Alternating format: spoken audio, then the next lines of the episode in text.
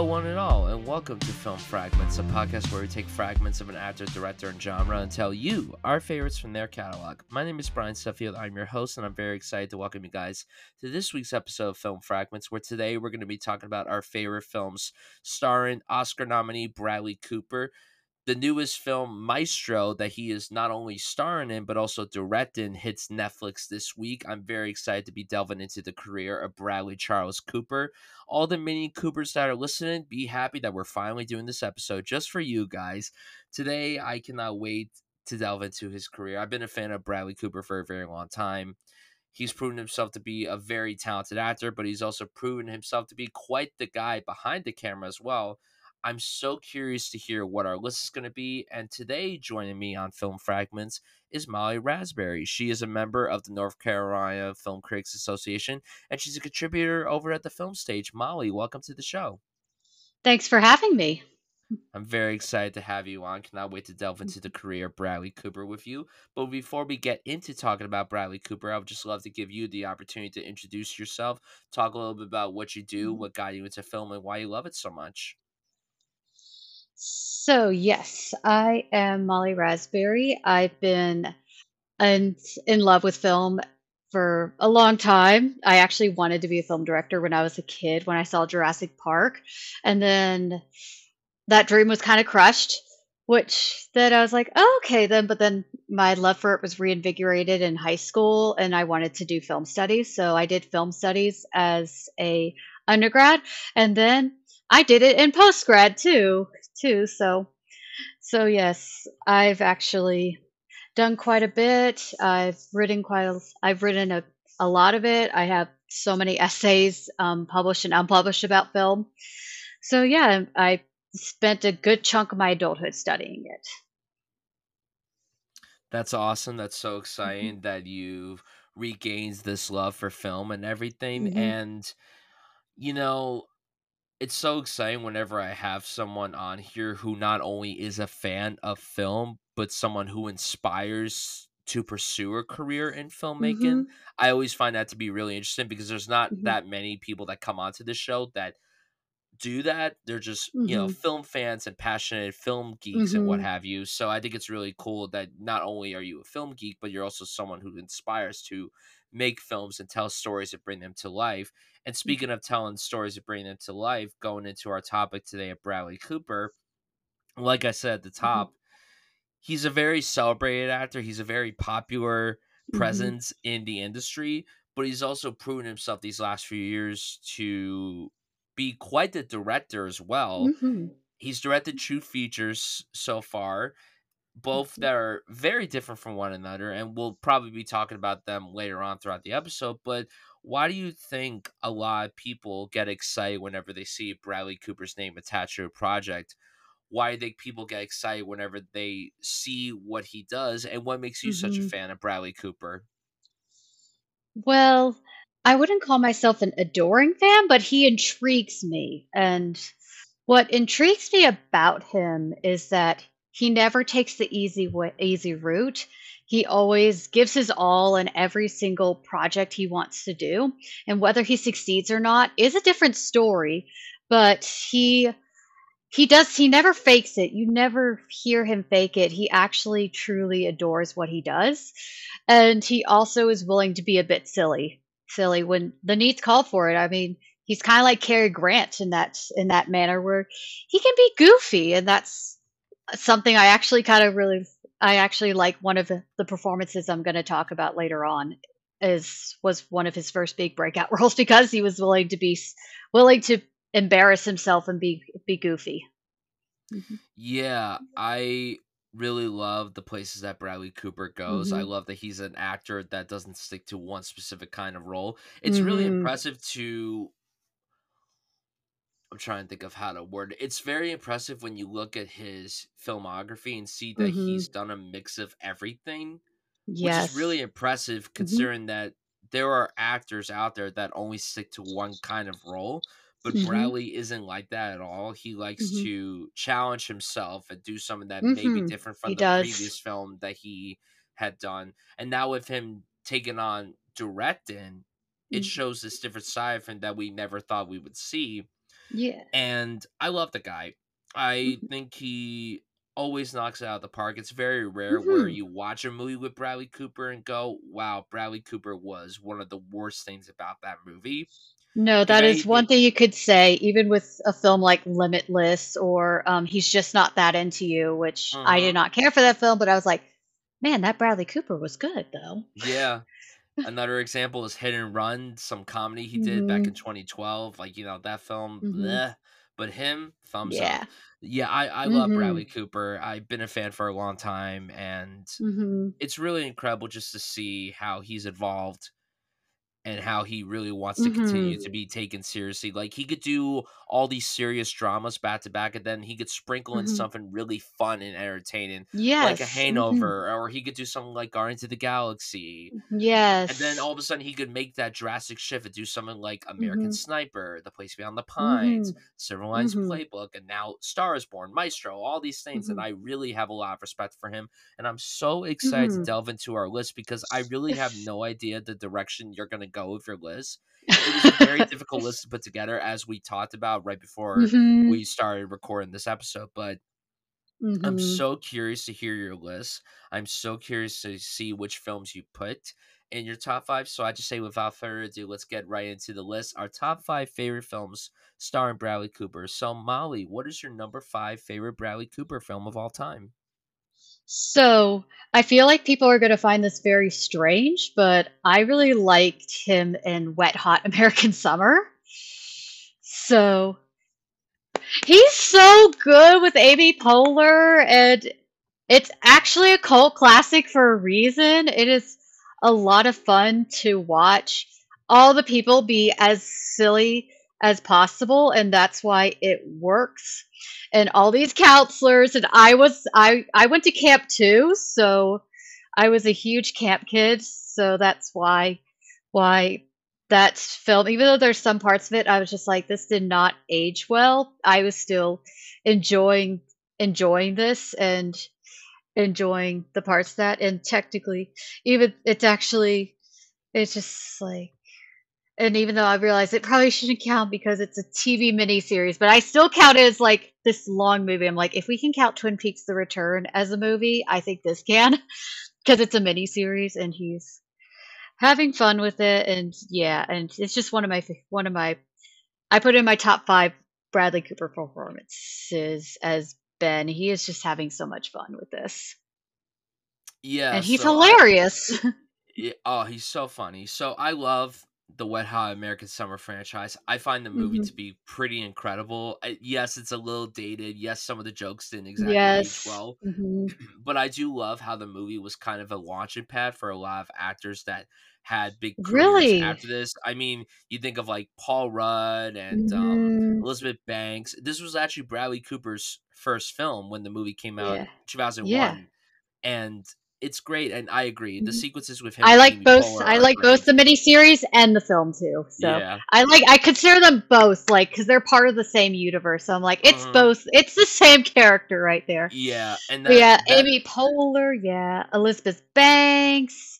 Yeah, just all these people got a big start in this series, in this yeah. movie, and I'm so glad they got together for a series, and it was a lot of fun. So yeah. It it was they all they all jumped back into their hmm roles, and it's so funny hmm because a lot of people were shocked that Bradley Cooper even came back for the series because like of all the people You're like your cast, it's like he and Paul Rudd definitely became the biggest names, but at hmm that point Bradley Cooper was doing all these like you know Oscar caliber films Yes. so it was odd seeing him back as this character, but he jumped right back into the role, That's why we like him because he he wants to come back in and do this part and because he loved it so much. That's why we like him because he's like, I'm gonna keep doing this part. I've been nominated for Oscars, but I want to work with my buddies again, and that's why we appreciate it. Yeah, that's why I exactly. said we like him. He can be goofy, and that's what we love to see. He doesn't take himself too. absolutely. He's yeah. hmm That's such a good pick. That's a great pick. Um, so hmm number five for me is not a comedy at all. It's an it's a pretty dour movie. I'm gonna go with Nightmare Alley as my number five. oh, that's on my Uh, list too. But yeah. l- l- Nightmare Alley, a great Mhm. neo noir psychological thriller from the great Mhm. mind of Guillermo del Toro. It's not one of my favorite del Toro movies. I wouldn't necessarily rank it up in like the Mhm. top three, but I would say Yeah, top no. five. And this was his follow up to The Shape of Water, Shape of which of Water. course was Mhm. this huge Oscar winning film. It won Best Picture, won Guillermo an Oscar for Mhm. director. And then Mhm. Bradley Cooper hopping on as this carny who decides Mhm. to take big risks to boost his career in very Mhm. fascinating ways that I won't get into in case anyone listening hasn't seen the movie. It's a really fascinating performance for Mhm. Cooper because for the first part of the movie, I would say maybe the first 20 to 30 minutes, he Mhm. doesn't speak a word at all. And we're like, Mhm. Bradley Cooper tends to play very talkative characters, so it's very out of left field Mhm. to see him in this kind of role. Mhm. But I really loved him in this role. I thought he fit this Mhm. world perfectly. And then his chemistry with Cate Blanchett was next level. They Mhm. worked off each other incredibly well. And then the rest of the cast was great. You had Rooney Mara, Willem Dafoe, Richard Mhm. Jenkins, Yes. Mhm. Toni Collette in one of the probably steamiest scenes that Bradley Cooper's ever done. Um, Yeah. uh, Ron Perlman, David Strathairn. Uh, I'm I'm a big fan Mhm. of films set during this time period. And I Mhm. think Guillermo was perfect for this, and I think Bradley was awesome for this as Mhm. well.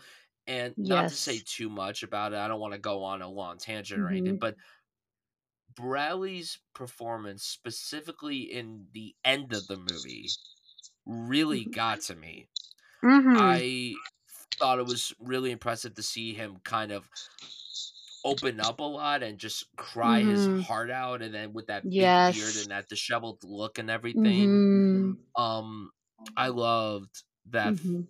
So much. I thought he was so good in the movie. I was very surprised when this garnered the best picture nomination. I didn't think that that was going to happen at all. Neither did wasn't even I.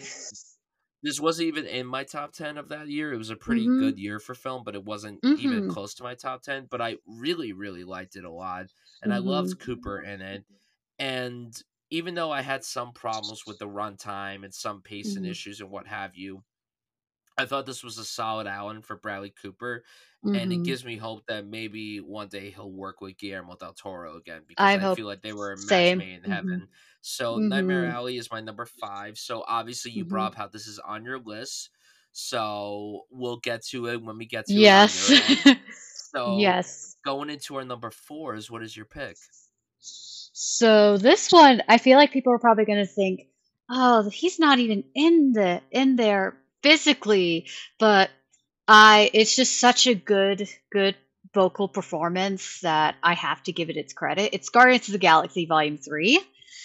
And that movie really proved that it's Rocket Raccoon's story and that Rocket Raccoon was the main protagonist of this trilogy because he's the one besides Star Lord who had to grow up and he had to actually actually find a way to confront his past and actually accept himself and accept his flaws and his crisis of thinking I'm a monster. And that's and Bradley just brought to that role such gravitas and such pathos as well. Like you're just laughing one second and then you want to cry for him the next, and he's just a talking raccoon. But he does it so well. And it's one of the best vocal performances of at least the past 10 years, in my opinion. Because, yeah, and one of the best MCU characters. And Bradley Cooper imbued endowed that imbued that character with such tenderness and such heart that yeah rocket rocket is an amazing character he's an amazing ridley, ridley character and even though he's mostly cgi and bradley cooper gave it his all and what could i say he did really well So my number four is actually the first Guardians of the Galaxy. I have that as my number four. Um, while Guardians Three is definitely the Rocket Raccoon showcase hmm for yeah Bradley's vocal, I agree. Bradley's vocal work in that is some of my favorite of the hmm entire year. Um, there's hmm certain line deliveries that have stuck with me since I saw that movie hmm earlier this year and hmm particularly a scream that is let out is one of the most heartbreaking screams that I've heard in a film in a very long time, and I cannot even hmm imagine like, being in that recording booth I know. when that scream was recorded, I cannot even Mhm. imagine, like Mhm. I'm sure James Gunn and everyone, uh, there was, like their hearts just dropped, similar Yeah. to mine. When I saw the movie, I was just watching the movie, sitting there and just like I I felt like I I had a huge punch to the gut Mhm. after that happened, um, Yes. that's great, but regarding the first Guardians of the Galaxy, so this is actually my favorite MCU film. I Hmm. think it's the one that take that knows exactly what it is, and it doesn't take itself Mhm. seriously, which I really respect, and this Mhm. was also at the point where the MCU was still fairly new. I believe this was, like, the Yeah. 7th film in the MCU, so this was Yeah, and people were yeah, people were just like, "Why are you doing a thing with the Guardians of the Galaxy? No one knows who these characters are." Mhm. Mhm. I Yeah, remember that part. and now it's reg and now it's regarded as one of the best films of the entire MCU. Mhm. Because, again, it doesn't take itself seriously, and when it does take Mhm. itself seriously, in my opinion, it works for the most part. I really Mhm. like the It emotional does. heft that is sprinkled throughout Mhm. these this trilogy of movies. Mhm. But I think Bradley is, like, perfect casting this Rocket. I remember when they announced that He Bradley was voicing this character, I was like, "Bradley Cooper voicing a raccoon? I don't know how that's gonna work." And again, Yeah. this was at the stage where Bradley was doing all these prestigious Oscar films. He Mhm. had just done Linings Playbook and American Mhm. Hustle, and he was just about to do American Sniper. It's like, is Bradley Cooper actually doing this because he wants to do it, or is he doing it for the money? Yeah, And and honestly, throughout all of his performances, you could tell that he actually really enjoyed Mhm. playing this character, and when he did some Yes. recent Mhm. interviews regarding Volume 3, I'm like, Mhm. "Okay, the dude actually really liked playing this character," which is great that he didn't just Mhm. phone it in just to get a paycheck and everything, so Yeah. Yeah, I I love the Guardians films, um, uh, the first one will forever be my favorite in the MCU. You can make Mhm. an argument that it's not the best film in the MCU, and I'll totally, uh, stand by that, but I love the film. It's so fun, it's so Mhm. entertaining, I love the aesthetic, the costumes, the visual Mhm. effects, the makeup, I think it's all extraordinary. I don't like Chris Pratt at all, I cannot stand him, No, I I don't him either. but I love him Yeah. as his character, I think he's perfect, Mhm. then same goes for Zoe Saldana and Dave Bautista, and of course, Vin Diesel as Groot. Everyone's just Yes. perfect in their roles, and Mhm. yeah, I love the evolution of the character. I agree with you of Mhm. how Rocket was essentially the protagonist of this trilogy, Mhm. and, you know, such a drastic shift from when we first met him to when we last see Mhm. him in Volume 3. It's an Exactly. incredible arc, one of the best arcs in the MCU, straight up, Mhm. and It is. yeah, I I I love I love that we both got to put a Guardians film in our list because, really, when you talk about Bradley Cooper, you can't not talk about his work as Rocket. It's Exactly, you you you just can't can't. push that aside. It's Mm-mm. it's really incredible work. It's Mhm. incredible voice work, and voice work great voice work is very hard to Mhm. pull off. You have to It do a lot. is. A lot a lot of people don't take voice actors seriously Yeah. and Like, compare the he does performance of Chris Pratt as Mario compared to Bradley Cooper as Rocket Raccoon, the difference is just paramount. it's it's night and day. It's literally night and Mhm. day, and Mhm. It's extraordinary what he's able to do, and I'm so Mhm. glad that he played this character. I was so unsure of how I was gonna feel when I first heard the announcement, Mhm. but I think it's a great decision that he made on his part. So, Mhm. we both have Guardians films as our number 4s. So Mhm. now transition to our number 3s. What is your pick? Alright, my number 3 technically, it's a glorified cameo, but I love it so much, Licorice Pizza, where he is just that film producer, the uh, the the real life guy who dated Barbara Streis Streisand, but just like, "It's Streisand! It's Streisand! Streis Streisand!" And I just love that line delivery. It's just he's so good, he fits in there so well in that in the Los Angeles, and he's just he is very good at playing complete a-holes. I mean, the first thing I really noticed of him was Wedding Crashers, where he's Rachel McAdams' terrible fiancé, and he just has he's just but you still wanna watch him because you're still just thinking to yours uh, Peters, because you're still thinking to yourself just like, "This guy is interesting, but he's an asshole." And you're just and it's just great to watch, and he's just so funny, he gets some of the biggest laughs in the film. Just and him with Cooper, just Coop with um him with with Cooper Hoffman just just towering over him in the scenes. It's just oh, it's so good. He's he has such great rapport with the cast, and that really makes it top notch. A top notch performance, even though he's only in it for like ten minutes at most. So Licorice Pizza is my third favorite of his. This is a pass for me. I will talk about it when I get to it. I'm very excited to talk about this movie. Uh, eh, eh, longtime listeners know how much this Mhm. movie means to me, so um, buckle up when I get to it. Um, so my number three, I have a, a film that isn't really seen on lists where they rank Bradley Cooper's films and top Mhm. five because it's shocking to me that people don't really tend to think about this film when thinking about Bradley Cooper because it's one of the best things that he's been a part of, and it's a very unconventional pick. So my number three is The Place Beyond the Pines. Mhm. I love the work that Derek Cianfrance did with Ryan Gosling. Blue Valentine Mhm. arguably might be the best romance that I've ever seen, even though it's the most depressing thing I, I probably have ever watched in my life. And this is also equally depressing when you think about it. But Mhm. So I don't want to spoil anything because this is a movie that's best to Mhm. go into without knowing exactly what goes down, but just to give everyone here the basic gist Mhm. of it. Uh, Ryan Gosling is this stunt motorcyclist. He performs these shows that are traveling around these like conventions, these Mhm. carnivals, what have you. And then he stumbles across a former flame who's played by his now real life partner, Eva Mendes. And she tells him that I have a kid and it's your kid. And all of a sudden, Mhm. he wants to be there for the kid. He wants to provide for the kid as much as he can. So he decides Mhm. to take into Robin Banks to Mhm. make money to provide for his child. Insert Bradley Cooper, who's a cop who's basically chasing down Ryan Gosling. And that's all I'm going to say without getting into the true crux of the movie because that's all you need to know.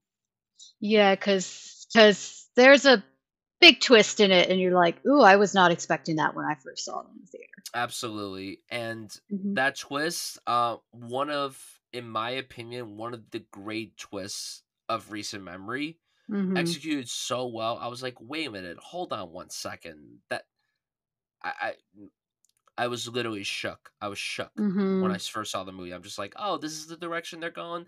Hey, that's pretty Yeah. cool. I love it so much. But um, this is a film that definitely um goes about with the whole three act Mhm. structure. It definitely follows the three act structure because it really is essentially three different movies in one. Mhm. And I'm not going to spoil why that is, but love the direction it goes. And regarding Bradley Cooper's performance, Mhm. he's very solid in this. It's not one of my favorite performances that he's given, Mhm. but I really love the film itself and I love what they do with the character. And I especially love maybe the last scene that he Mhm. acted in this movie where Yeah. it's him in the woods. I don't want to Mhm. provide the context of it because I don't want to spoil anything, Mhm. but it's a scene that's really devastating and very difficult to watch Mhm. And the direction that Cooper goes that he brings to his performance is really unbelievable. And Mhm. it's a shame that nobody really talks about this film when talking about Bradley Cooper films. I understand it's not a film that he's the lead of, so I can understand someone not talking about it. And it is unfortunately a film that didn't get a lot of traction when it came Mhm. out because it came out super early in the year. And of course, by the Mhm. time the year ended, nobody was talking about, it, which is a real shame. But Mhm. I love Place Beyond the Pines. I love Ryan Gosling in it, and I love Bradley Cooper in it. They have very little scenes together, but whenever they do have scenes together, it's Mhm. literal magic, and it's a parent that I would love to see again down the road. I Mhm. would love for the two of them to work together again. Mhm. And yeah, again, the places that this film goes is really insane, and I love the ensemble as well. Shout out to Ray Liotta in a very chilling performance, but when isn't Ray Liotta giving a chilling performance in anything? So, Very true. He um, was my favorite part of that movie, actually. Mhm.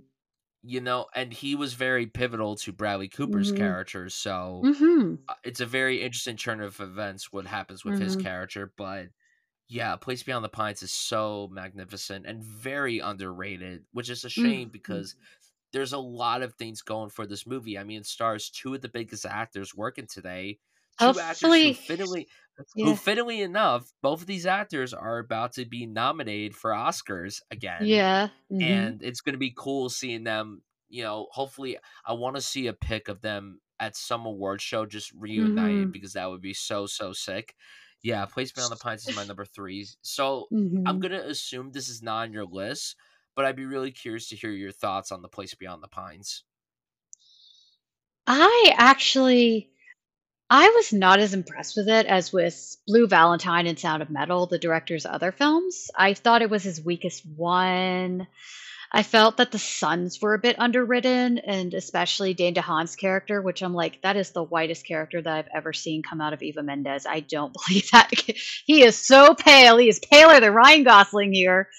But it was just it was just I felt like the minute it went to Bradley Cooper's character, I was just like, I'm not sure the director was as interested in Bradley Cooper as Ryan Gosling's character, and that was a flaw to me. And it was still well done. It was just I just didn't connect to it as well as those other 2.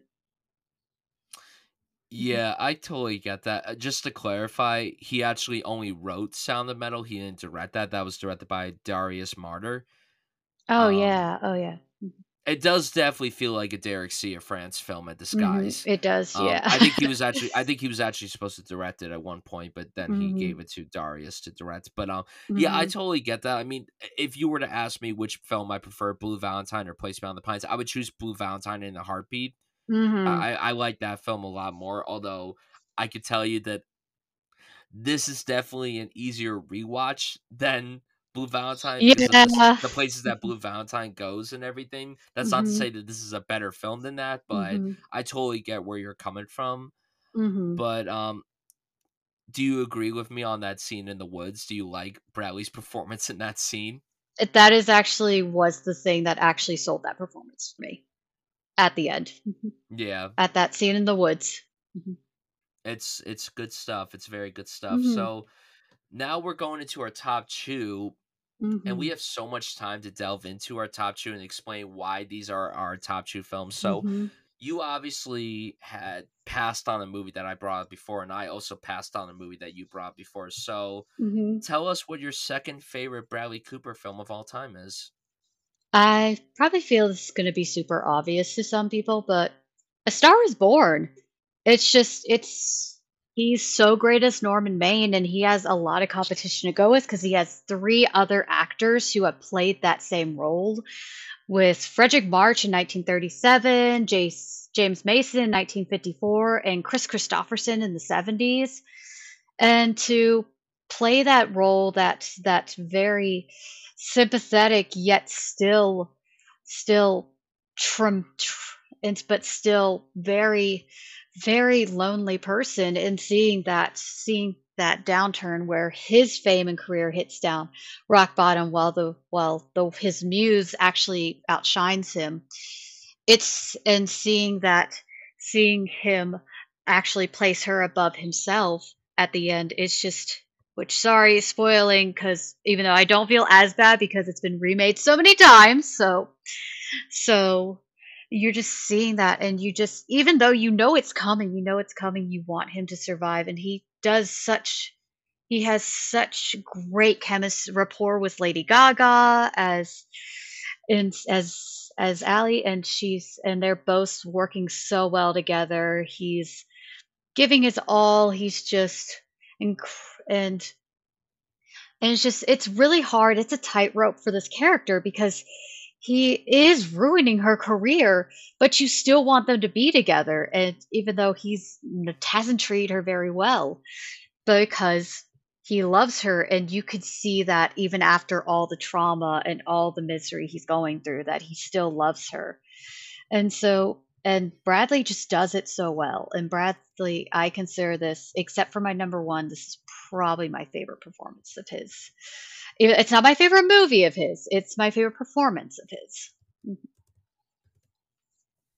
Now, you having that as your number 2 and you talking a little bit about his performance, elaborate a little bit more on where you stand on his directing in this film because Yeah. that's also a very important thing Yeah. because like yeah Well, not only is he the star of the movie but he's Mhm. also the director of the movie too hmm Well, he also he's really good at directing female cast members. I've noticed because, like, compare that to Lady Gaga's performance in in House of Gucci with Ridley Scott, and he just hadn't Ridley Scott just couldn't catch that um catch that that sense that Lady Gaga could latch onto. That um, it's hard to describe. Just and but Bradley with her and Carey Mulligan, they both give some of their career best performances under his direction. And he also he loves the longer takes, which I really appreciate, and I love that he will go into that, and there will also be a lot uh, and also cinematography is always gorgeous. He really really actually it's all edited very well shot so well which is why a lot of his stuff you're going to see. Especially with maestro you're like oh this is a movie so pretty. Too bad it i it's not as good as it should be. But yeah he is a i mean i was scoffing when it said from auteur bradley cooper and i was like what? You haven't even directed one movie, Bradley. You can't really choose that. But after I saw the film, I was just, yeah, he can have that. He can have that title if he wants to after all that.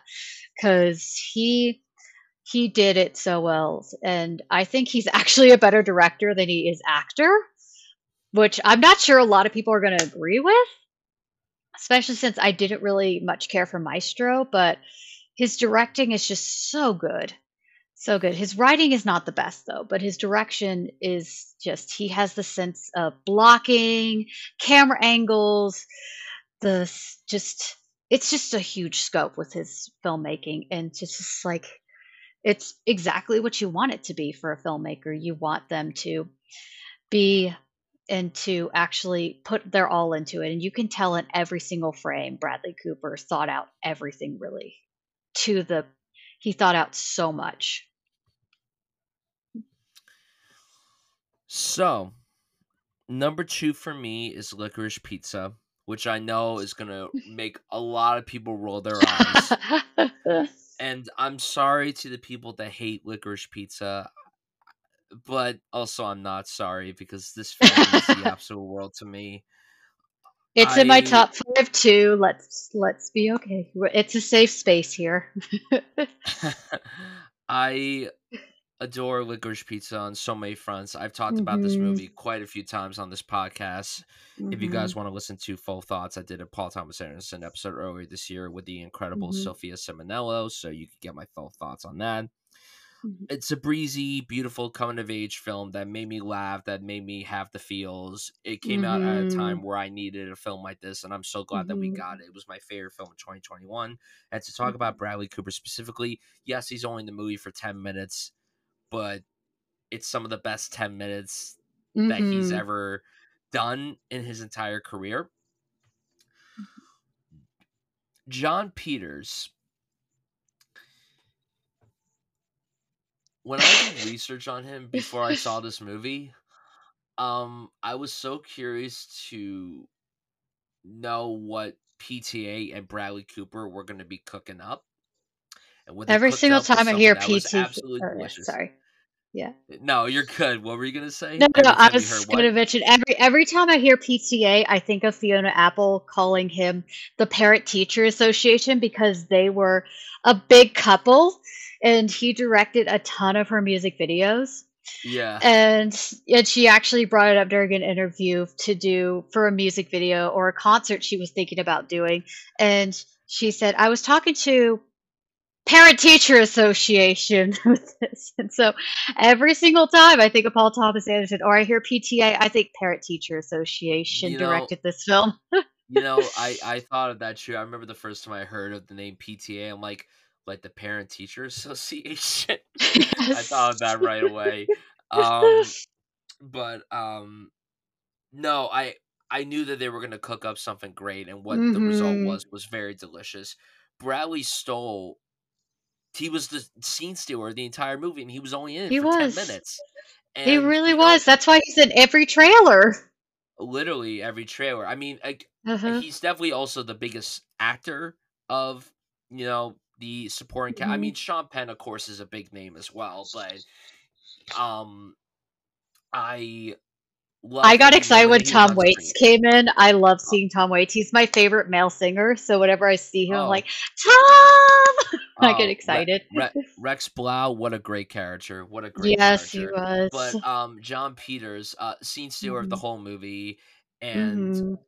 I also love how Bradley was. He was shooting Nightmare Alley, and then Mhm. COVID happened, and they Mhm. took a break. And then as soon as you could go back to filming, he shot this first, and then he went straight back to Nightmare Alley. So it's cool that he got to be in the mindset of his Nightmare Alley character, Mhm. and then go into the mindset of Jon Peters, and then just go back into the mindset of his Nightmare Alley character. I thought that was really Exactly. really cool. Mhm. And and some of the and some of the film's best lines come from Bradley Cooper. I mean, the Barbra Streisand stuff that's great, that's Yes. fantastic. Mhm. But there's also like the way he moves around whenever he walks. He's like so angry. He like moves his Mhm. body like so aggressively and rapidly. It's like there's so much energy there. Mhm. And literally when he comes back and just screams from the top of his lungs, "There's no gas though in the goddamn Caro, Steve-O!" It's it's it's so good. And you know what? Mm. In a perfect world, he would have been nominated for Best Supporting Actor. And I know people are like, He he should have only in the been. movie for 10 minutes. Look at Judi Dench. She was in one fucking scene of Shakespeare in Love and she won an Oscar. I know that she's Judi Dench and everything, but like, come on. Anthony Hopkins won for playing for playing Hannibal Lecter, and he's only in that film for 18 minutes in Silence of the Lambs. Yeah, exa- exactly. Exactly. And he got Best Actor. Yeah, That's even more Yeah. striking. It's like, yeah. I, I know. That's what makes it even Mhm. more insane. Bradley could have easily slid his way into the nominees. It could. It would have been a great nomination. I wonder if Jon Peters is also still a voting body. He's like, don't you dare nominate him. And he talked to all the people like, how dare you? And it's also interesting because well, Jon Peters actually produced The Star is Born from with Barbara Yes. Streisand. So yes, Mhm. Yes, exactly, and um, um, Jon Peters had said that he he would approve of being Mhm. used in this movie only if um a certain line was brought up. The last line that Jon Peters says, he's like, "You guys a fan? You guys like peanut butter sandwiches and everything." Jon is like, "I will let you put me in the movie, put my presence in the movie if you get that line to be said in the movie," and and it worked. yes. I, I mean, really, like you, Licorice Pizza is a very acclaimed film and very beloved film, but there's Mhm. obviously a lot of people that also don't like the film, which is very valid Mhm. and understandable. But yeah. I Mhm. feel like something in agreement is that Bradley knocked it out of the park, Mhm. and he was Yeah. fantastic in it. And Mhm. one of the best moments of the movie was when he was on screen. So Mhm. Yeah, agree. Also, I think But- we need a reminder that depiction does not in- equate to endorsement, and I don't think a lot of people are getting that, unfortunately, with stuff like right, this. Mhm. absolutely. 'Cause- yeah, So now, because it's a fantastic now- film. Mhm. yeah, it's it's so good. It's so good. It it's is. just like Mhm. I, I don't know what it is. I it just came out at the right time and it became a comfort movie for me and I love it to pieces. I watch it so many times. I've seen it countless amounts of times. And Mhm. yeah, I mean I stand by my opinion on the movie. I stand by it. Same. I stand by that. I love it, and it's a great Paul Thomas Anderson film. And I think it's a fantastic, fantastic romantic comedy, dram, drama esque. Well, more romantic comedy, and a great little time capsule for the for 1970s California. Mm-hmm. And now transition into our number ones. I certainly did not expect you to have Nightmare Alley as your number one. So I would love for you to go into detail, Mhm. spend as much time as you want, letting me and the listeners know why Nightmare Alley is your number one favorite Bradley Cooper film of all time. Well, it's interesting. It's not even my favorite Guillermo del Toro film, but but I I'm also a fan of the original with Tyrone Power, and I read the novel too by William Lindsay, and I loved the book. And though I feel the 1950s movie got the aesthetic a bit more with that with the film noir, Nightmare Alley follows the text much closer, and it works so well with Bradley Cooper's interpretation of the main character, and he is gets to be so awful at points, so slimy at points when he's just like, I can become a con man basically, and trying to drag his poor wife Molly, played by Rooney Mara, into it. And then he finds and then he's then he's swindled himself, and you actually see him really heartbroken when it turns out, oh, oh, that this woman he thought he could trust and loved, this psychiatrist actually had been manipulating him this whole time.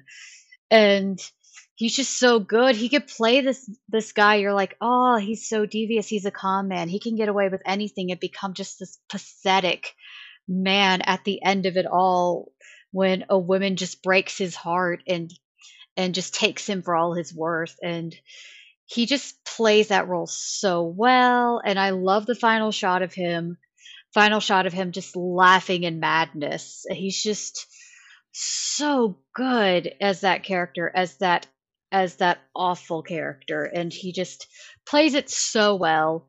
And it's a really and it's still a great adaptation that Guillermo del Toro did with his wife Kim Morgan who is also a film critic and writer. So and I loved her work too especially with her with her stuff on film noir. And I feel they did really well to to bring up the gothic influences with the noir aspects of the narrative and it felt yeah it's my favorite performance. It's well second favorite performance of his but my favorite film of his of his he's ever done. And yeah i just i really loved it. I really yeah. Mhm. it's just like i don't want to spoil it. That's the thing. It's like am i allowed to spoil a more? Because i can go into more well, I would definitely tread lightly with spoilers because it's still a yeah fairly hmm recent film, and it's unfortunately a film that hmm nobody saw except for uh us avid film i fans. did yes I, hey, or Guillermo del Toro weekend to go see fans. You know, I did was like, too. Everyone's like, "Oh, I'm not gonna go see it in theaters," and blah blah blah. And I'm like, I saw it opening weekend. I went opening weekend. I saw that and Spider Man both in Mhm. theaters that weekend. Yeah. I proudly Mhm. saw both Yeah. films. Mhm. But yeah, Exactly. Just everything you said just gotta get to it. yeah, exactly. But everything you said, you nailed Mhm. it on the head. It's such a good film, Mhm. and I Mhm. definitely would love to watch it again at some point, hopefully soon. And Mhm. number one for me is A Star Is Born. So when it was announced that he was making his directorial debut with another adaptation Mhm. of A Star Is Born, I was like, do we really need another adaptation of this? And this has come from someone who actually still hasn't seen any of the previous adaptations. This is the only one that I've seen. Um, I've only seen 2 and others. I have not seen the Kris Kristofferson one, so don't feel too bad. I heard that one is not very great. I haven't heard the best things about the Kris Kristofferson, Barbra Streisand one, but everyone loves the Mhm. Judy one from the 50s, and Mhm. then the one from the I think that one's my heard is quite favorite. good. Mhm. Mhm. Mhm. Yeah.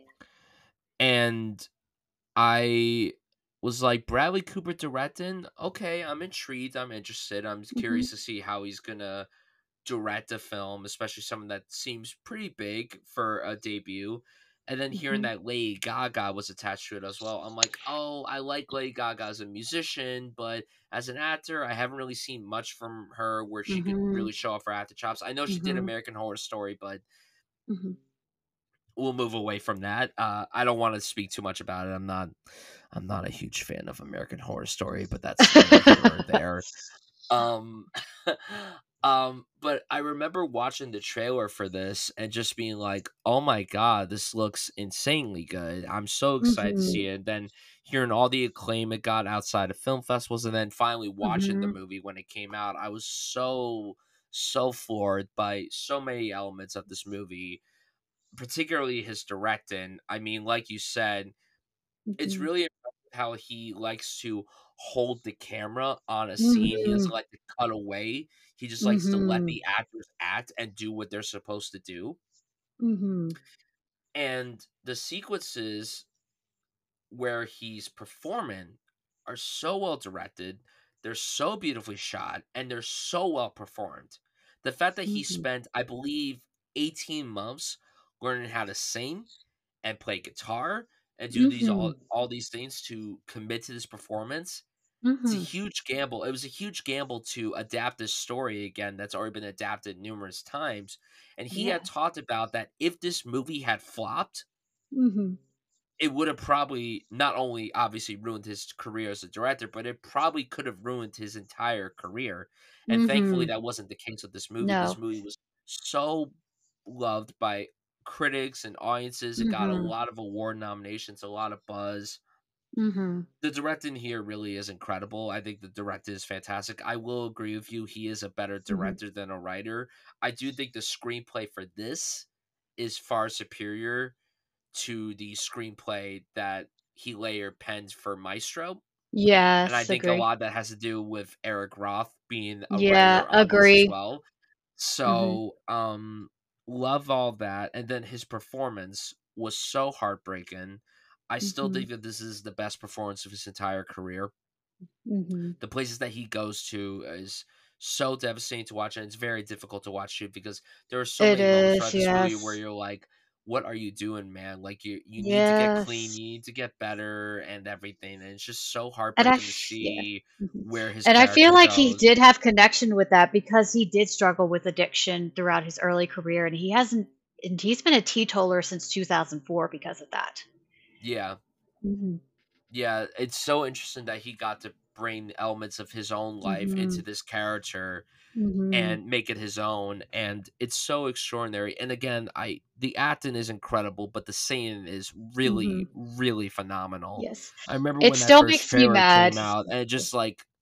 It just blew me away how good he could sing. And what were we gonna Mhm. say? What what ticks No, what it still ticks me off that he was not nominated for Best Director at the Academy Awards. He deserved was that nomination. I was just gonna say that next. It is so criminal that this film got a picture nomination, a screenplay Mhm. nomination. He got nominated for actor, but they didn't nominate him for director. And it's like, how do you not nominate him for director for this? Because I for a know. for a debut, it's an Mhm. extraordinarily directed debut.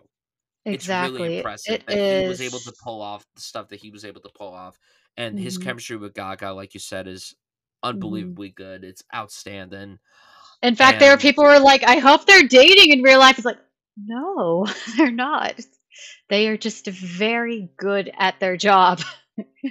my god, that I don't even want to get into that whole debacle, but Mhm. Yeah. His chemistry with Gaga was off the charts.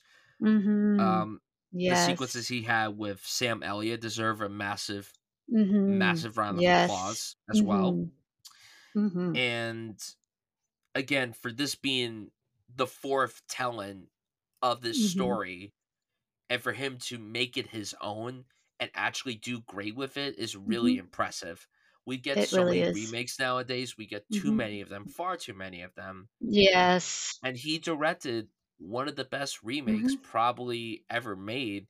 And this has come from someone who hasn't even seen the other adaptations, Yeah. but I I think it helps where he he goes with yeah. this. I Yeah. love where he goes with this. Mhm. It's really extraordinarily done Yes. the pacing, the imagery, the Mhm. directing, the writing, the acting. This is Bradley Mhm. Cooper's show from start to finish, but also Lady Yes. Gaga, of course. She's incredible in Mhm. this. I love the movie. I think it's really fantastic. And Mhm. again, if it hadn't worked, it really would have put in quite a damper on Bradley Cooper's career as a whole. But Mhm. thankfully, this was a massive, massive win for him. Although he should have won Best. Actor, he should have won Best Actor. It's disgusting that he didn't. Yes, I performance that he do agree with to, that. He was so good. And come on, the performance that he lost to, are we actually being serious? Like that's the Mhm. performance that wins the Oscar. Someone who lip synced the entire time with Bradley did Oh, Bohemian singing. Rhapsody. Oh god. Yep. Oh god, I do not care for Bohemian Rhapsody. There are some people who are saying like, "Uh, Maestro is a lot like Bohemian Rhapsody is," and I'm like, sort of, but it does not frame frame his his having affairs with students and other men as predatory as much as Bohemian Rhapsody did. Because Bohemian Rhapsody, it just the homosexual relationships were framed as predatory, and you and the fact that Bryan Singer directed most of those scenes just really makes that palpable. Where Mhm. you're like, oh, I feel, oh, I hate Yeah. that movie. I was Oh, it's it's horrible. yeah, it is. It is, but I think a good thing with the remake is that he decided to remake this the version of A Star Is Born that did not get many much acclaim, the Barbra Streisand and Kris Kristofferson one, because that's the one where it's a mus a musical musical singer. It's a singer is is that and not an actress like Judy Garland and and ah Judy Holliday, I think. Yeah. Yeah, so and I think that's why it worked much better because they're like, "We can't if we're gonna we can't follow the Judy Garland version, that version like that, so we sh should probably try it like they tried in the '70s, except actually make it work with a singer as the main focus." Yeah, um, and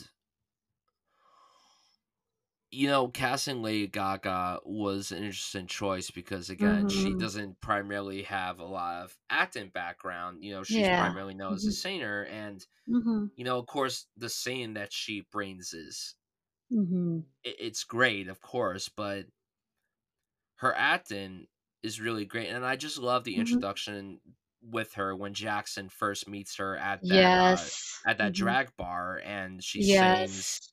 that song and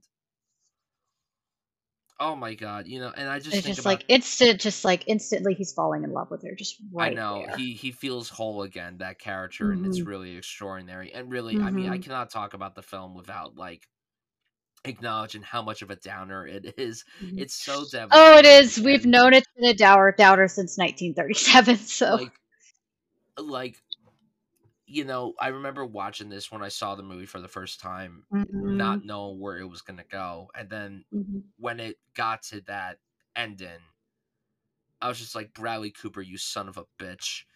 And then and then he had the he had the fucking nerve, the fucking nerve Mhm, when she's performing that last song, mhm. it hard cuts to him saying it, and it's like, "You fucking bastard." Yep. Like, mm, my god, Cut your heart out with a spoon right there. literally, literally. Yes. Mhm, literally. But my God, Stars Born is my number one. It's my favorite thing that he's ever done. mhm, Um, it's the best thing that I also think he's ever done. mhm, Best acting. I mean, obviously, this is he's only directed two films, but mhm. I love the movie so much. It's extraordinary. It's Yes. fantastic. I adore it to Mhm, pieces. So that's my number one. So mhm, before we get into talking a little bit about Maestro, we're going to give some many thoughts on it because both me and Molly have seen it. But before we do mhm. that, we're going to recap our list from five to one. So, Molly, what is your list? So my number 5 is Wet Hot American Summer. My number 4 is Guardians of the Galaxy Volume 3. Number 3 is Licorice Pizza. Number 2 is A Star Is Born. And number 1 is Nightmare Alley. And to recap my list, coming in at number five is Nightmare Alley. Number four is Guardians of the Galaxy. Number three, The Place Beyond the Pines. Number two, Licorice Pizza. And number one, A Star is Born. So that is it for our list. So let's actually talk about some films that didn't make the cut. Let's talk about some honorable mentions. So, Molly, what are some films that you want to give a Mhm. shout out to that didn't make your list? Well, I would be lying if I said I didn't. If I would be lying if I said that I didn't like his performance in Wedding Crashers, and so, and it was a childhood, well, not childhood movie, like a middle school movie of mine. Even though there are so much, pro- so many problematic issues with that, with that Place Beyond the Pines as well, and and of course the first two Guardians of the Galaxies films, and like, ah, he's been in a lot of great stuff and a lot of middling stuff, but he just gives such a good performance that you still want to want to bring it up. That you're just that you still want to bring it up. That yeah, and of course he's fun in The Hangovers. Even though I'm not the biggest fan of The Hangover, he's always really funny, and he's like, God, he's such an a-hole, I wanna punch you, and he just does it so well. And yeah, and I also kinda liked American Hustle. I thought even though it was a little boring, I thought his character was really well done. Richie, the FBI agent. So, yeah, there's some other great performances. So for me, in terms of honorable mentions, um, I actually love The Hangover. I've I, Mhm. I'm not ashamed to admit it. I, I think that movie is hysterical. It's yeah, some of the jokes don't land, but I, I love him in it, and I love the chemistry between him and Ed Helms and Zach Galifianakis. That's a mhm, great trio. I think the three of them work mhm, off each other very beautifully. Um, I mhm, like Silver Linings Playbook.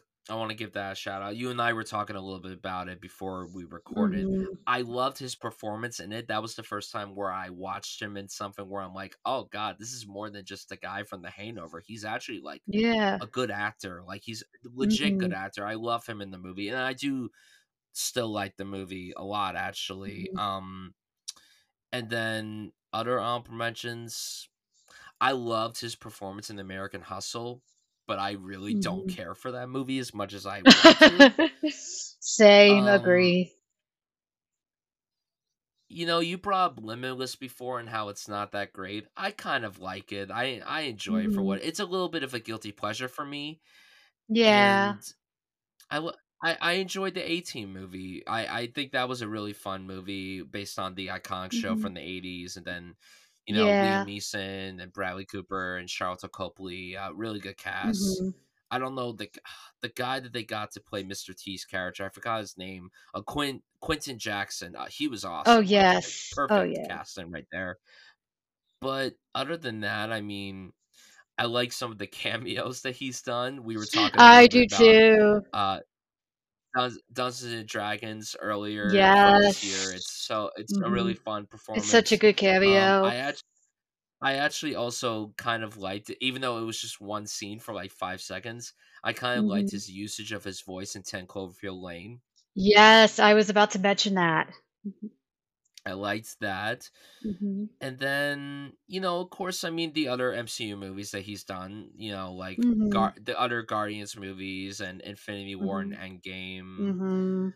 Love those. And yeah, those are really it with honorable mentions, but Mhm. let's talk a little bit about Maestro. Um, so I saw this at the New York Film Festival back in October. I was very Mhm. excited for it considering how much I love A Star is Born. I really liked Maestro. I didn't love it as much as I wanted Mhm. to. I think there are some problems with the screenplay. The screenplay is Mhm. not the film's strongest suit, if I'm being honest. But I think it was Mhm. beautifully directed. The swings that Bradley Cooper goes to as a director specifically Mhm. is really impressive, especially from A Star is Born, where it's more grand this time than Mhm. what he did with that film. The Mhm. imagery is some of the best of the entire year. Matt Libatique is such an eloquent DP. The the sh- the shots that he presents on screen, especially in Mhm. this film, are like a pain. painting. The usage of black and white and color, it just all looks Yes. immaculate. Mhm. And then Bradley's performance, while it's not best of his career Yeah, no. performance, I really liked what he brought to this performance as Mhm. Leonard Bernstein. And I love, I love, love, love what Carey Mulligan does in this movie as well. Mhm. I think they were a perfect pairing together. I thought they worked off each other Mhm. beautifully. And that scene that we were talking about before, and everybody Yes. knows the scene. If you've seen the movie, you know the Mhm. scene that I'm talking about. Yes. Top 10 scenes of the entire year, some of the Mhm. best directing of the entire year. Mhm. And I will ask you a certain question after you give your thoughts on the movie, but I like the movie. I didn't love it as much as I wanted to, but I think it's a solid sophomore outing from Bradley Cooper as a director, and Mhm. it gets me even more excited to see what he does next behind the camera. So, talk a little bit Mhm. about your thoughts on Maestro. Where do you stand with this movie? All right. If any people follow me on Twitter, I think they already know some of my thoughts. So, well, I was excited to see this film first because I'm a I'm a pretty big Leonard Bernstein fan. I've been a fan of him since West Side Story. I loved I loved his composition for Mass, Candide. I love On the Town. So I was really excited, and I was thinking like, "Oh, Bradley's gonna make alive this this this pioneer, and not just pioneer, but he was a social activist. He he also he was he has an FBI file on him. He had the Black Panther Party at his apartment, and I was gonna get I was so excited. This guy had so many affairs with so many men, and he's gonna have all this, and he even left his wife, and this is just gonna be a fascinating, interesting character for Bradley to do. But then it was a letdown. It wasn't it wasn't bad. It's not like Saltburn where I don't like Saltburn. I just I didn't like this film, but I also I'm on the fence of because it's so well shot and the directing for the most characters is really well done. Sarah Silverman is woefully miscast in this film. She just feels very out of place. And a lot of times was just like, Bradley couldn't direct her. That's okay. And you could tell that she was not used to this directing style directing style because I could see they would have the longer takes on Carey, but they would keep the shorter takes on Sarah because she couldn't keep the accent going and she couldn't keep the acting going. Which, yeah, she's a comedian. That makes sense, but you're still just it becomes incredibly obvious, especially during the scene where they're discussing Lenny and his dalliance dalliances. And just like the camera stays mostly on Carey. Because Carey can stay in character. Sarah just can't, really. So and you're watching him play this character and it's framing his these death these um almost some of these homosexual relationships like he has scenes where he's having cocaine while he's also having these also it's very heavily implied he's having these affairs and you're just like are you comparing your homosexual affairs to a drug addiction bradley and because that's just not a very good look but and it was very it i feel like especially for a movie where it is a queer man and they barely had they basically had no kissing. Bradley cooper did not really kiss any man. He gave matt bomer a forehead kiss and just smacked his butt more than he actually kissed him. In one scene just like as his covered butt just as a joke. And you're like is does bradley cooper not really interested in in showing leonard bernstein as his full self. It really and also the fact that it didn't really care about the creative process with or at least didn't really show the creative process as much as I would have liked to with the artist it was and it was more about the relationship between him and Felicia because it's through her perspective but then I also felt she was kind of underwritten too unfortunately so then you're stuck at this conundrum where you have this this towering figure of American of American composers I mean, this man championed Aaron Copland and all these and all these people, and you just feel like this this is it. This is all it is. I mean, A Star Is Born was almost three hours long, and this is only two hours because it's nine minutes of credits right there. And I feel that he didn't give Bernstein his due. I felt that it really. I feel like he was framing the homosexual relationships as as comparable to a drug addiction, which I don't like that that um, comparison right there, because especially because a lot of homosexuality is demonized. And this is a man that proudly stated to Tallulah Bankhead when he said, To succeed on Broadway, you either have to be Jewish or gay. Good thing I'm both. And and so it's just it really felt like a letdown. And you really like it's and somebody even said what i said it he cared more about the conducting than the actual creation of the project. And that somebody said bradley cooper was exactly what he wanted to do. He, that's what he only cared about was conducting. And i was like that explains a lot. He cares more about the image than he does about the creative process. And I think that suffered. In fact, I even jokingly have said Tar is actually a better biography of Leonard Bernstein because Tar took a lot from Leonard Bernstein's life, including the sleeping with students aspect and the and the obsession with Gustav Mahler. So, yeah, so I was just yeah, I feel I was kinda let down. I just felt and I feel like it very much tried to hide a lot of the homosexual activity because it was trying to get that award season instead of being true and honest to what Leonard Bernstein was.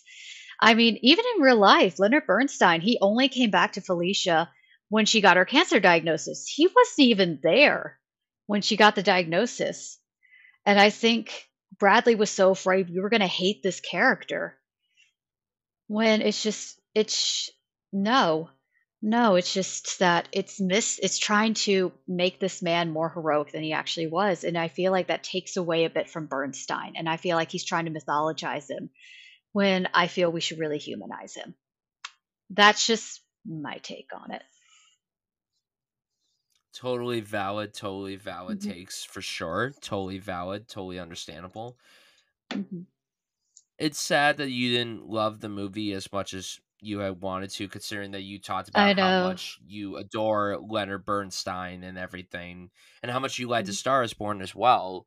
Mhm. Um, but, you know, that's the beautiful thing about film, it's all subjective and we all have our opinions, and you know what? It's bound to happen that we don't like something Mhm. that we're excited for. It happens to me all the time. There are always films that I'm excited to see, then I walk out of it Mhm. going, "Wow, that really disappointed me."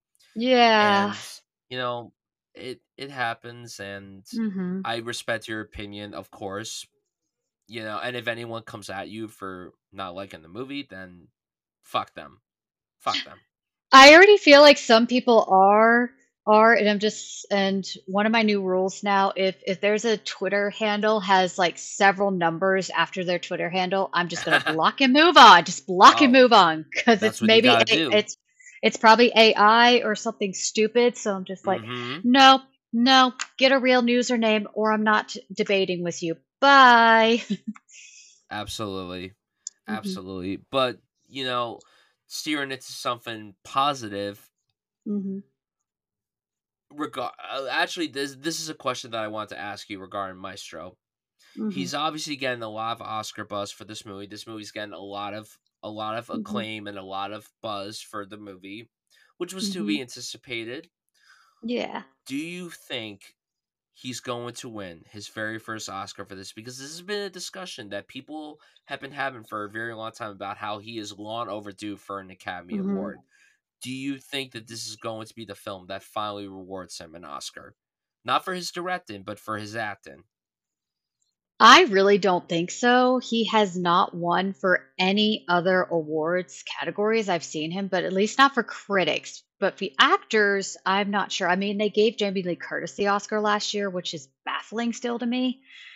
So this may so if he does win an Oscar, it's mostly gonna be it's like with Al Pacino in a Woman. This is for this is an Oscar because you deserve the Oscar for Dog Day Afternoon or Scarface or The Godfather Part 1 or Part 2, and we just missed you. So here you go. Sympath here you go. Just to give it to you. But they still have not given it to Glenn Close. And Glenn Close has been nominated for way more acting Oscars than Bradley, so who knows? So who knows? And Peter O'Toole never won an Oscar either, and he had 9 nominations, I think? Yeah. Bradley's Mhm. going on Bradley's been nominated for 9 Oscars. Mhm. Uh, 4 of which have been for acting, and then the rest have been for producing or, Mhm. um, writing, and he's definitely gonna get at least 2 nominations for this because he's definitely getting the nomination for Best Actor, and the film's probably gonna get in for picture, and since he's a producer on Mhm. that, he's Oh, gonna get definitely. he's he's about to he's about to go into the double-digit nominees, and the fact Mhm. that he hasn't won 1 is really ridiculous in my opinion. Would I award him for this Mhm. movie? No, not necessarily. Would I be angry if he won for this? I I wouldn't say I would be angry, but it wouldn't be who I would want to win the Mhm. Oscar, and also this isn't the film that I would want him to win his first Oscar No, because he should have won it for Star Is Born, if we're I being honest. agree. It's the same thing with Jennifer Lawrence. She should have won it for Winter's Bone. Yeah. But yeah. Absolutely. But, yeah, I And mean, I think well, personally, I think if any male actors are gonna win, it I think Cillian Murphy should have a better shot cuz especially since I don't think he's gonna have as many opportunities as Bradley Cooper cuz Cillian really likes to work in the indie projects. He likes working with Peaky Blinders, he really likes working with Ken Loach, and those films they don't tend to be they get a lot of Cannes Cannes per, um, love, but they're not really loved in the United States, especially because Ken Loach is also was is a is a socialist realist filmmaker, so and an Irish nationalist like Cillian is, even though Cillian's much more quieter about it. But yeah, I think Cillian would be with that. Like I'm trying to think about who else gave gave a terrific performance this year, male performer besides Cillian. It's because Paul I feel like the Giamatti. Yes, thank you. I feel so bad right now missing that, but Paul Giamatti is so great. And actually, a Paul Giamatti one, one, if Paul Giamatti or or Cillian Murphy won, I'd be so happy for both of them. I'd be totally fine with that. Well, especially Paul Giamatti because I love him. I think he's a he's just way overdue, and he is just fantastic at what he does. And and especially since we need the we need the weird little guys to get some love in Hollywood. Like give some award love to Steve Buscemi and all those people in Paul Giamatti. Like come on. Definitely, definitely. And to hmm pose this final question for you before we close out the episode, hmm who is a filmmaker that you want to see Bradley Cooper work with, and what's a genre that you want to see him tackle that he hasn't done yet? Ooh, good question. Now that I thought about it, I just feel so bad right now because I'm thinking because the first thing that popped in my head, Ira Sachs, who directed Passages, which just got an NC-17 because of a gay sex scene. But and I really think Ira Sachs is a great director, and Passages so does not does should not have an NC-17. It is Poor Things is has way more sex and nudity in it than Passages did. It's because it's between two men. But I was thinking that just because I could see him if he really wanted, even though I think Bradley might be a bit too uncomfortable playing gay roles with this, even though he was totally fine with it in Wet Hot American Summer. He seemed pretty fine doing that stuff, but I guess when it's serious, he's like, oh, but it's got to be pristine or something like that. But that would be interesting. But ooh, another one. I would actually like to see him work with Sofia Coppola and see maybe maybe a romantic like a not a romantic comedy but like a um rom um romantic drama dramedy almost in a sense or like romantic drama i think or even a or uh who's a director who does really good thrillers now like we need romantic thrillers back in back in i want a romantic thriller to come back like hitchcock style because we don't really have many of those anymore and you're like oh but yeah, that would be I would I think he and Sofia Coppola could work well together. I you know, I'm not sure he's ever worked with a female director. I'm trying to think if he has. But I think that would be fun. I think or Ira Sachs. I think I'm just like work with the women and the gay film directors. That's what I want you to do, Bradley Cooper. That's and do romantic do like a romantic film something like that or something like Crossing Delancey or that sort of thing cuz we need more films like that. So he has worked with a female director before. He Oh, thank um you. Serena with Jennifer Lawrence. That's right, with this with the director, the the Belgian director. Yeah, that's right. He did. Susanne Bier. Yeah, that's right. For me, if I had to choose a filmmaker that he hasn't worked with, it's really tough to say. I mean, Sofia Coppola, that's a great pick. That's a Mhm. fantastic pick. Mhm. I think that you bring up thrillers, I think he would work very well in the Fincher movie. I feel like he and Fincher would work together very well. I, I Oh, see him being in the Fincher movie. And Mhm. then in terms of the genres, eh, that's tough to say because he's pretty much done every he's done so much, exactly. He he really has. I guess for me, I would love. Mhm. I kind of wanted to see. I, I wanted to do. I'm not very high on this genre. Like this isn't one of my favorite genres to be honest. But it would be really cool if Bradley Cooper worked with David Fincher on a straight up horror movie, like a flat out horror that would be really interesting. Because Seven I I is would be practically a horror film right there. It it is, it Mhm. is, and and to an Mhm. extent, Zodiac is also a horror film Mhm. when you really think about Exactly. it. It But really yeah, I feel I feel like him and Fincher would make magic together. I feel like it's a Mhm. pairing that's bound to happen at some point. And Mhm. honestly, a close second, I was actually gonna say that if Bradley Cooper's given the right material, it would be kind of cool if he was in a Wes Anderson movie. I I would be I curious to think see so what he would too. in a Wes Anderson movie. I think he would too, and I think and he knows how to be goofy but serious as well, which is what you need to really be in a Wes Anderson film because you have to take it's comically serious. Is so so much of the films are comically serious, and he can he can do that very well. Yeah, it's I feel like that would be a very cool um pairing, but Mhm. Fincher and Cooper is one that I'm shocked hasn't happened yet. I'm genuinely shocked that it hasn't happened. mm-hmm Agree. And I I'm surprised too. It felt like wait, they haven't worked together? yeah, now they haven't worked together. It's shocking. Mhm. It's genuinely Mhm. surprising. So Mhm. to close out our thoughts on Bradley Cooper, I am a fan. I love the guy. I love the range that he brings to all of his roles. I love that he started directing. Mhm. I love that we're seeing this different side of him. I feel like he's always committed to every Mhm. project that he signs onto. And I really Mhm. don't know what else to say other than I am a fan. I've been a longtime fan, and I'm going to continue being a fan until he decides to Hang it up and stop acting and stop directing and what have you. So, what are your final thoughts on Bradley Cooper, Molly? I have I would say that I think he's already made his mark in Hollywood. I think we're gonna remember him for we're gonna remember him like we remember Gregory Peck and Clark Gable and Toshiro Mifune and all these all these old old act all these old style filmmaking ha- actors i think and also directors were going to and well he may not have gotten to directing yet but he already has with acting. I think he's already made his mark with acting but if he can make a few more films then yes he's going to also be put up in there. I think he's going to fulfill a lot of what we thought people like we thought mel gibson was going to be but then mel gibson shut the bed so so, because Mel Gibson was also a really great actor and pretty good director too.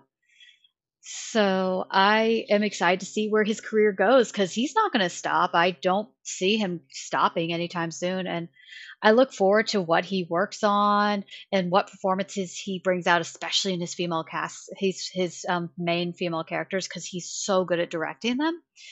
So, yeah, I'm excited to see what he does next. And he's already, he's already in the history books, in the film history books. What's not to love?